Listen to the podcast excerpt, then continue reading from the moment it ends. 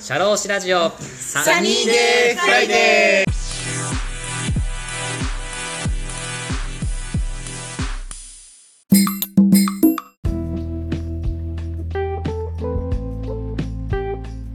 シャローシラジオサニーデーフライデー田村陽太です。この番組は社会保険労務士として活動する田村が普段の侍業という固いイメージから外れ、様々な分野で活躍する方やその道の専門家、スペシャリストと語るトーク番組です。本日も素敵なゲストをお呼びしております。ユナイテッドワールド株式会社代表取締役の朝日勝さんです。よろしくお願いします。よろしくお願いします。はい。い。じゃあ朝日さん、今日はですね、朝日さんの持ち込み企画ということで、やっていただけるということでありがとうございます。はい、今日なんですが、給料について話しましょお、お給料ですかう。はい。ものすごくは広い、 テーマ です。そうですね。そのテーマにしたきっかけは何かあるんですかいや、もう僕らが働いている理由、もちろん大きな時に給料を得ることだと思います。はい。その中で、まあ、あの、お仕事探す上でももちろん給料重要ですし、働いてる上でも給料重要です。はい。みんな高い方がいいじゃないですか。それはそうですね。はい。はい。で一体いくらあれば満足するんだろうなって僕はずっと思ってます。おー、はいはい。いや本当やっぱりもらえればもらえるほど嬉しいじゃないですか。そうですでね。給料のために転職を繰り返す人もいっぱいいるじゃないですか。はい。で、やっぱり求職者の人といっぱい会ってて、ほうみほんうな一体いつまで給料を追い続けるんだろうっていうのもすごい思います し、いくおーらもらえたらいつ満足できるんだろうっていうのはそう思うんですね。あー、はいはい。大体みんな給料って言うし、特に男性の方はですけどね。あ何千万とかもらってるのにまだ給料増やしたいんだとか、ー。あ、そうなんですね。いっぱいいるんで、おうおういつまでそれやんのかなっていうのそういう人。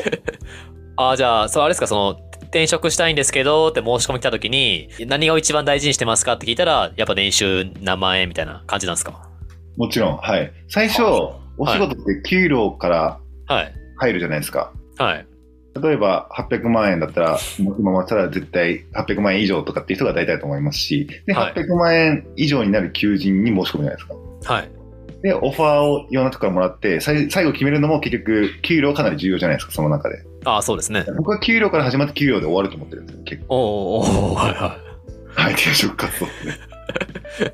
それのなんか上限はあるのかよって話ですよね、従業員さんの。そう気持でちすね。、で気持ちが収まる上限というか。一体いつ満足するんだろうっていうのも、思います ね。もうあれなんですか、ジンバブエみたいな感じで日本のお金の価値が下がればいいじゃないですハイパーインフレーションが起きてか。そうそうそうそう。 なんだそれ400万持っても1円しかなりませんよみたいな。もう、お 金の概念を崩すともう、そうそう。はい。日本崩壊しますね。はい、そ そうする、そういう辛い経験をしたことによって、また頑張ろうっていう日本人が増えるじゃないですか。戦後に戻る そうそうそう。的な話になります。はい。冗談ですけど。あの、田村さん、じゃあ、例えば新卒の時どうでしたはい。給料いくらぐらい欲しいなとか、はい。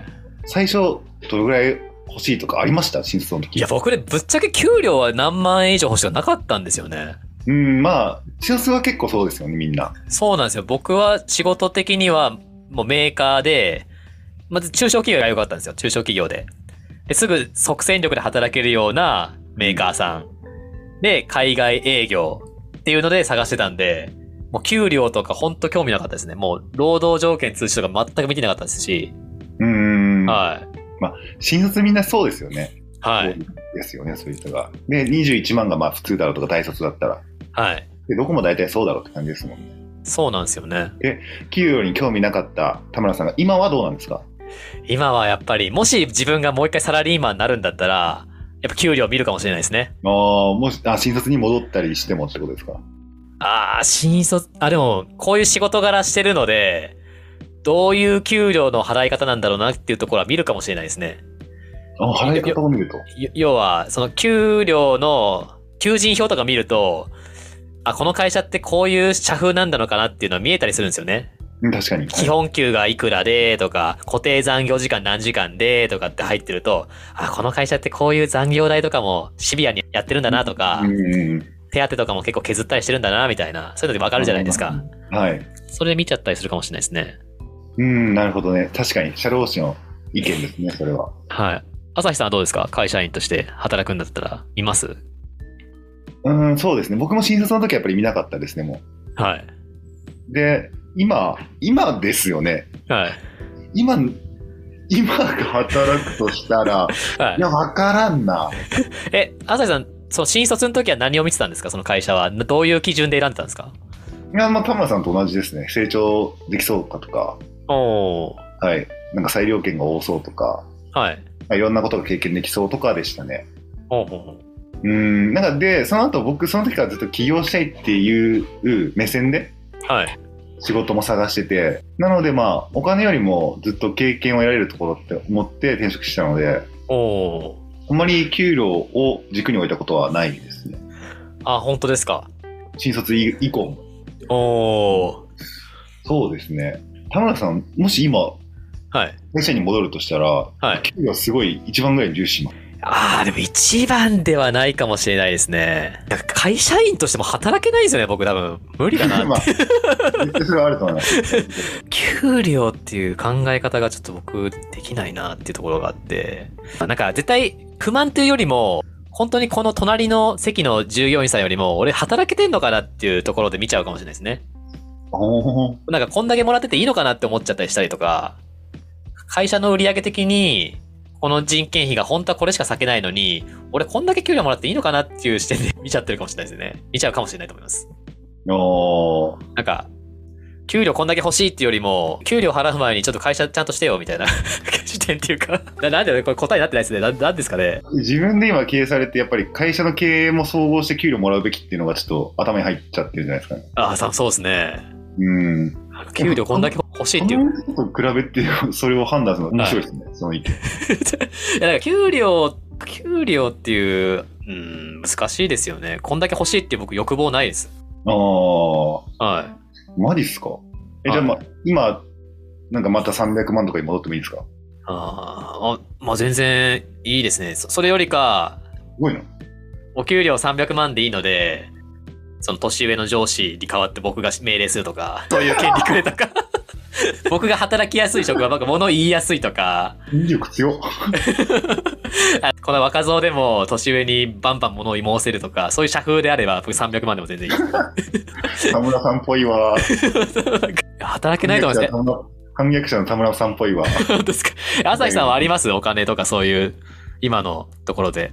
ああ、そんなんないですけど、なんか、はいその新卒の時から俺は1億円をもらう人間だなって思ってたんですよ。えそれはなんですか売り上げとかじゃなくて、役員報酬レベルで、給与で。俺みたいなすげ人、これ本当嘘じゃなく1億円をまずもらう人材だなって思ってたんですよ。はい。で、まあ、それは別に、もちろん新卒だからすぐもらわなくてもいいけど、はさいす。がに30代、40代になって1億円はもらってる人材だなって思ってたんですよ。おお。で、まあ、いつかそれもらえれば、3、40代でもらえればいいと思ってて、はい。でも、その、自分がその価値があるっていうのは分かってたんですけど、あでも実際1億円とかいらないじゃないですか。そんな。はわかんない。もらったことないからですけど。あ。はい。で、本当は1000万か800万ぐらいいいと思ってるんです。ああ、はい。で一回1億円もらったら1000万とか800万に戻るみたいな感じでいいと思ってるんです。はい。っていうのも、人間の幸福度って800万以上から変わらないらしいんですね。給与に関しては。あそうなんですか。これなんか研究結果出てるらしいですね。 おお。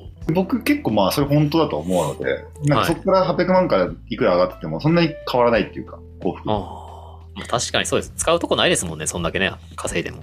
うんで、やっぱ1000万以上もらう人ってやっぱ使っちゃうんですよね、結局。たまんないっていうか。あ あ、なるほど。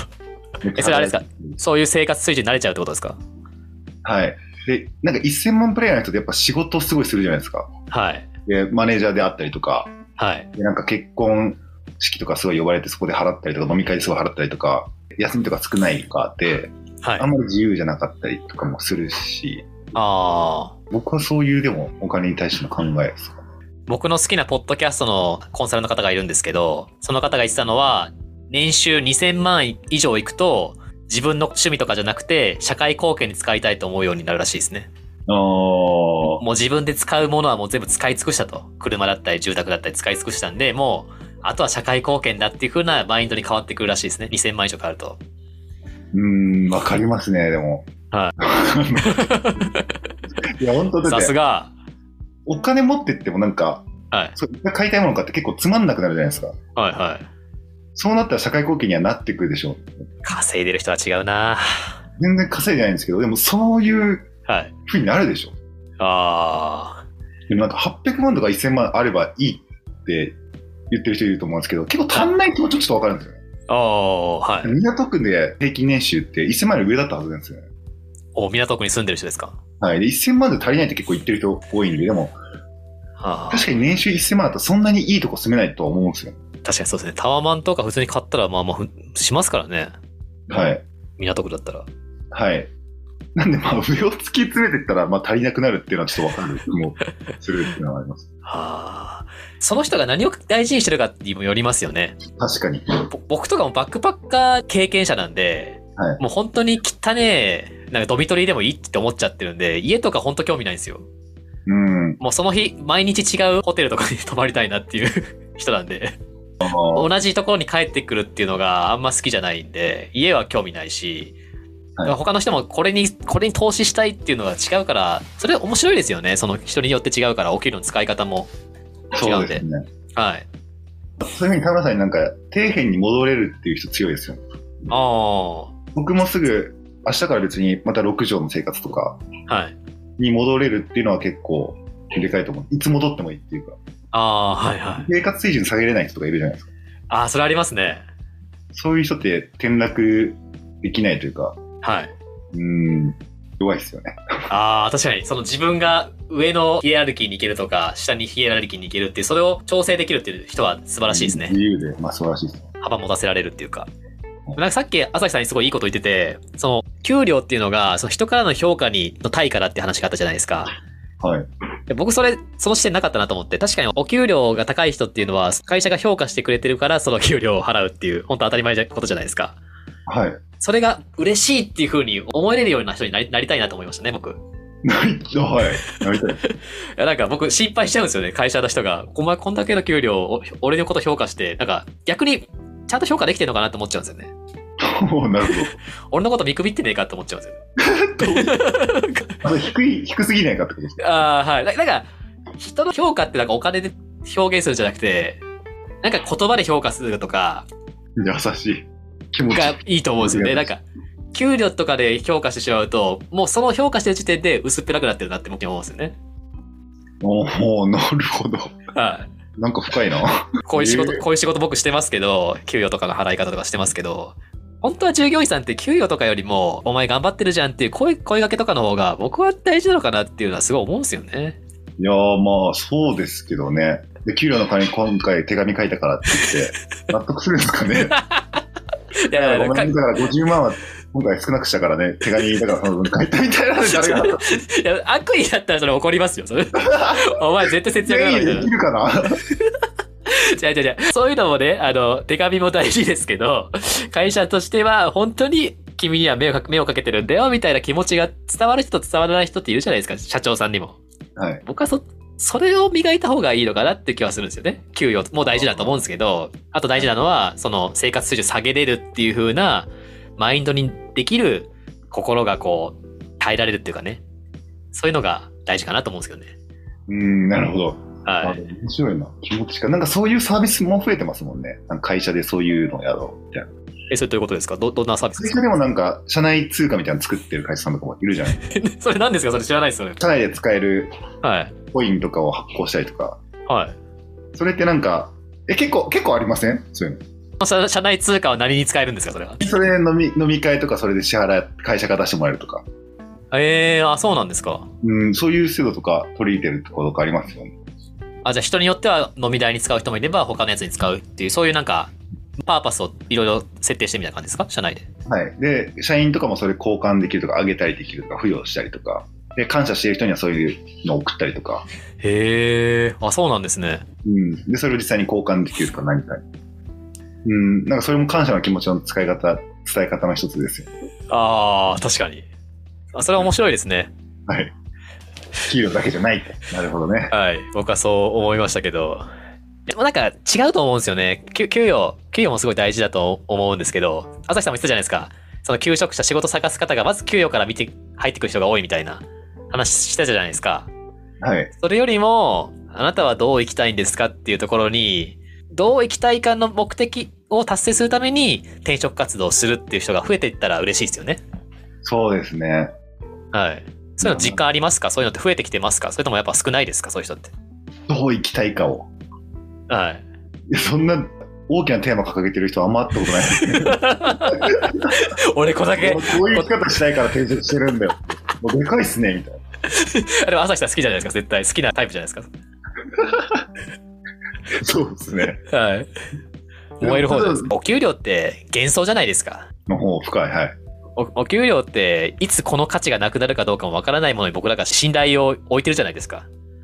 もはい。う、日本貨幣一っての不安。はいはい。 それよりも、本当目の前にいる社長さんが僕に声をかけてくれた、ありがとうって言ってくれた、その現実の方が大事だと思うんですよ。おおなるほど。それはもうプライスレスというか確率にもらってるものじゃないですか。はい。そういう第三者に価値を置いてるものとかって最後まで僕信用できないものだと思ってるんで、うん。やっぱその本当に生身で自分がもらった経験っていうのは、それを得て得る経験というか、自分で行動してみて、給与じゃなくて、これ自分はこういう目的を持って、こうやるんだ、ラジオ体操も肩関節を伸ばしてとか、回してとか、そういう自分の経験でもって何かを勝獲得できるっていう方が確実なんじゃないかなって僕は思うんですよね。なるほどね。朝日さんなんか感謝を重視してそうですね。いや、思いますね。いや感謝めっちゃ重視しますね、僕。うん。でもやっ朝日ぱりさんは、重視しないんですかいや、もちろん、それが今やってるところのはい。やりがいにつながってると思いますね。いろんな人に感謝されてるのは。うん、でも確かにな、やりがいがやっぱり、こう、一番やる気好きになりますもんね。仕事をやる上では。そうですよね。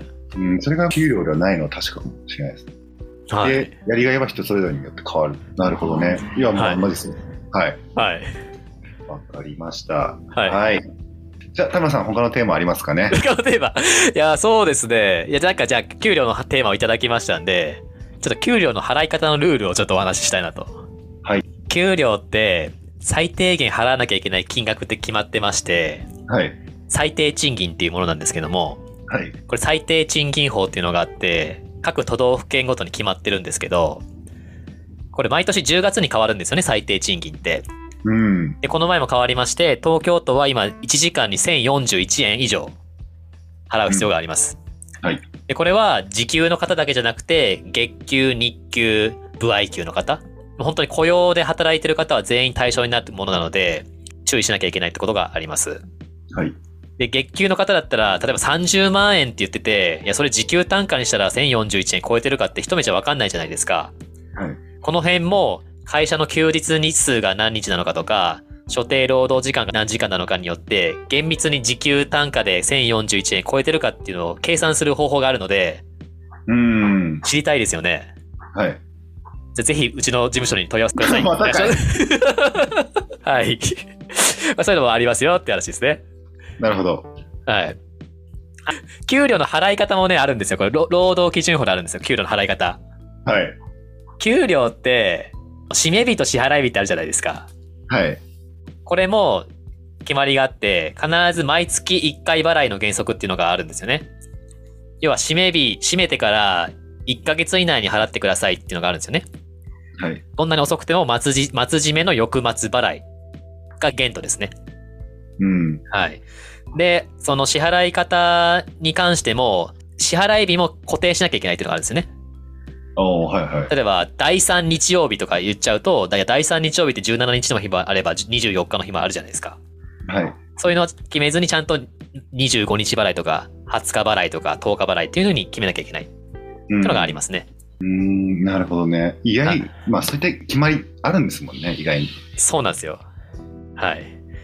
いろいろ他にもありますけど、 一応つなぎ、つなぎましたけど、朝日さん、何かテーマありますか またそこは田村さんに相談してくださいと。あ、そうですねま。ぜひうちの方 に相談してください。あのすごいなはい。わかりました。え、なんかああるんですかその、僕ちょっと一個聞きたいことがあって、そはの、い求求人票とかいろいろ見てるじゃないですか、会社の。はい。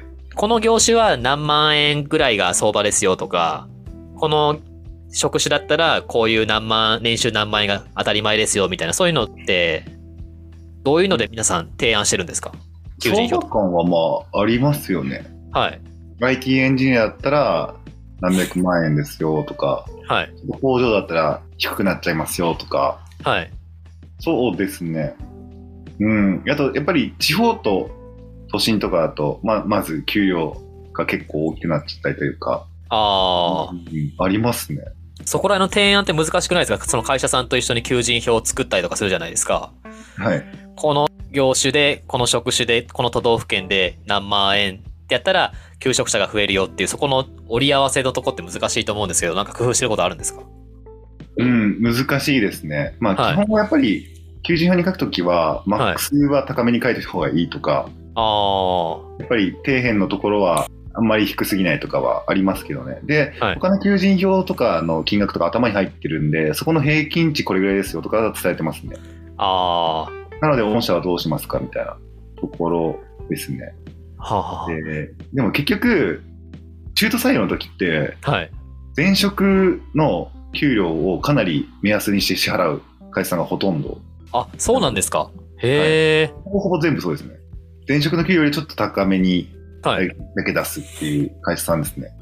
え、それはどうやって見見分けるんですか源泉徴収票とかもらうんですか前職での。も、そこは結構深刻になりますね。ああ、じゃあ、いいったもん勝ちみたいな感じなんですかいや、結構ありますね。ええまあでも、最終的に厳選徴収票って提出するじゃないですか。はい。 バレますよね、だから。確かに。だからあんまり嘘つかない方がいいと思う。ああ、やっぱそうですねと。中途退社だったら、その月、年の途中で入りますもんね。はい。あ、確かに。わかりますもんね。月給ベースでね。うん。で、企業側ってやっぱ本当思いますけど、なんだかんだ安く取りたいんだろうっていうのは本当あるじゃないですか。おおはいはい。採用者側は。はい。なんか、うちは高く出すよって言っといて、やっぱりこう、なんとか値切るというか、はい。それはすごい感じますね。やっぱりどの経営者も安く採用したいなっていうのは、人を。ななるほど。。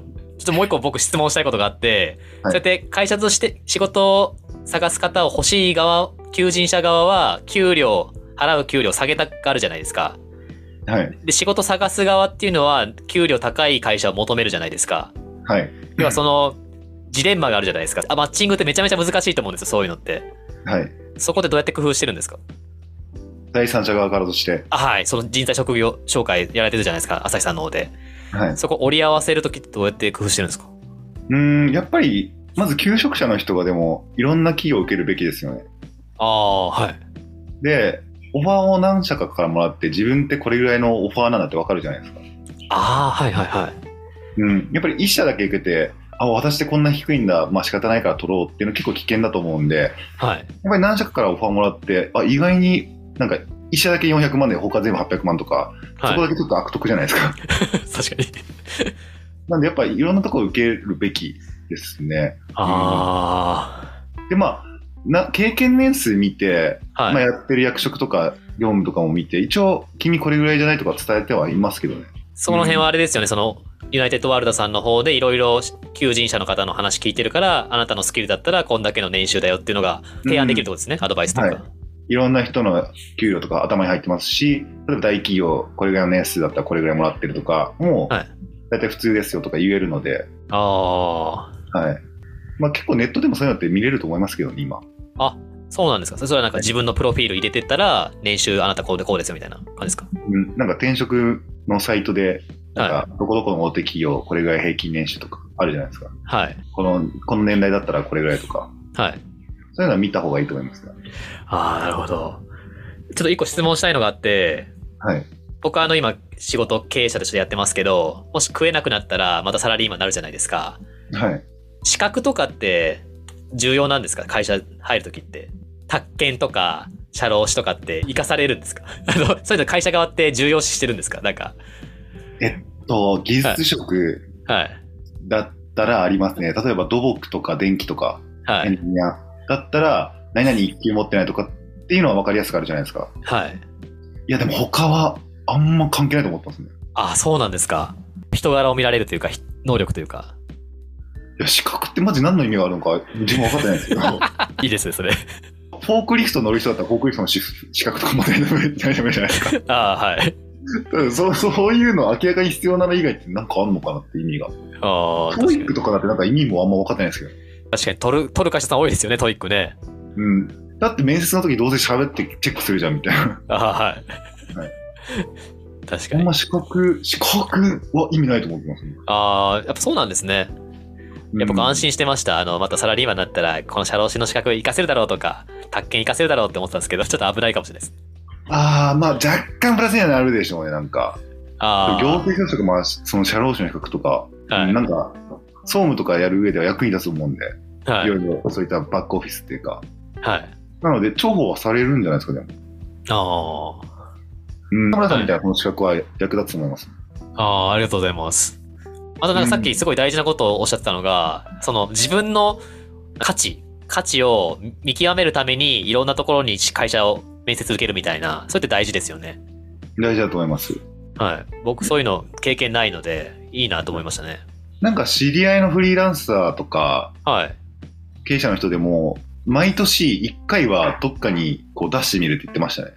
ああ、そうなんですか。で、自分の市場価値を確かめるみたいな。へえ、面白いですよね、それ。だか面白いですね。ら田村さんもなんか、その人は年始めに、はい。なんか何社かに自分の履歴書とか送って、面接も受けてみると。はい。でオファー受けるまで行って、あ、こ俺って今これぐらいもらえるんだみたいなの確かめるみたいな。ああ、はい。やったらどうですかあ、そう、やりたいですね。え、でもその時ってどこ見られるんですかねそのやっぱり会社に従順な人が評価高いんですかね僕とかめっちゃ言っちゃうタイプなんで会社に。おかしくないですじゃか、あ多分無理じゃないですかね。 評価低いです か能力見てくれるのかなって思うんですよね。なんかそういうのって、そういいうや会い社。やいや、見るとこいっぱいあるでしょ。見てくれますかねうん。まあそういうとこをまず選んで、まあ応募したらいいんじゃないですか。ああ、そうですね。実 際に就職するわけじゃないと思いますけど、まあそうですね。じゃあ2022年はそれをちょっとやってみようかなって思いますね。はい。だからこのオファーを獲得できるかも、田村さんの能力、なんか今これぐらいなんとか分かりませんあ、メンバーっていうというか、まあ、ボロが出ますもんね。能力なかったら。はい。あ、こいつ反逆者だなってきっと思わ れるんだな。あ社会不適合者だとか。バレちゃいますかね。バレると思います。 わかんないけどわかりました。ありがとうございます。脱線しちゃいましたけど。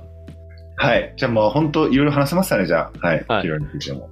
朝日さん喋りましたかしゃ喋りましたか朝日さんのやり気ま持ちしといた。うか。はい。はい、はい、なんかまとめはできましたね、でも。はい。ど、どんなまとめですか 給料は重要じゃないと。それ僕の価値観ですよ。それ本当でも、その人の価値観によって、はい。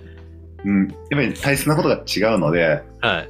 うん、なんかそれを叶えるために、給料がどれぐらい必要かとかも変わってくると。はい。ただ自分の趣味に行って、すごい釣りで、釣り竿をたくさん買うことが趣味だったらお金結構必要だ。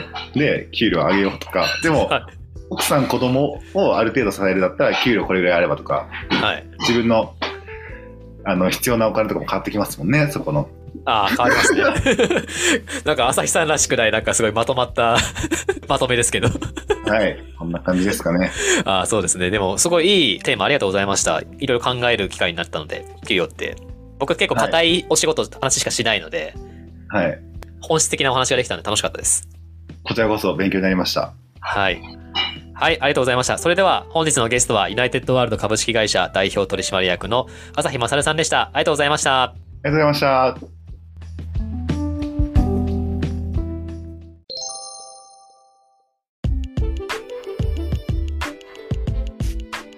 シャローシラジオサニーデイフライデー DJ の田村陽太でした。それでは次回もリスナーの皆様のお耳にかかれることを楽しみにしております。今日も気をつけていってらっしゃい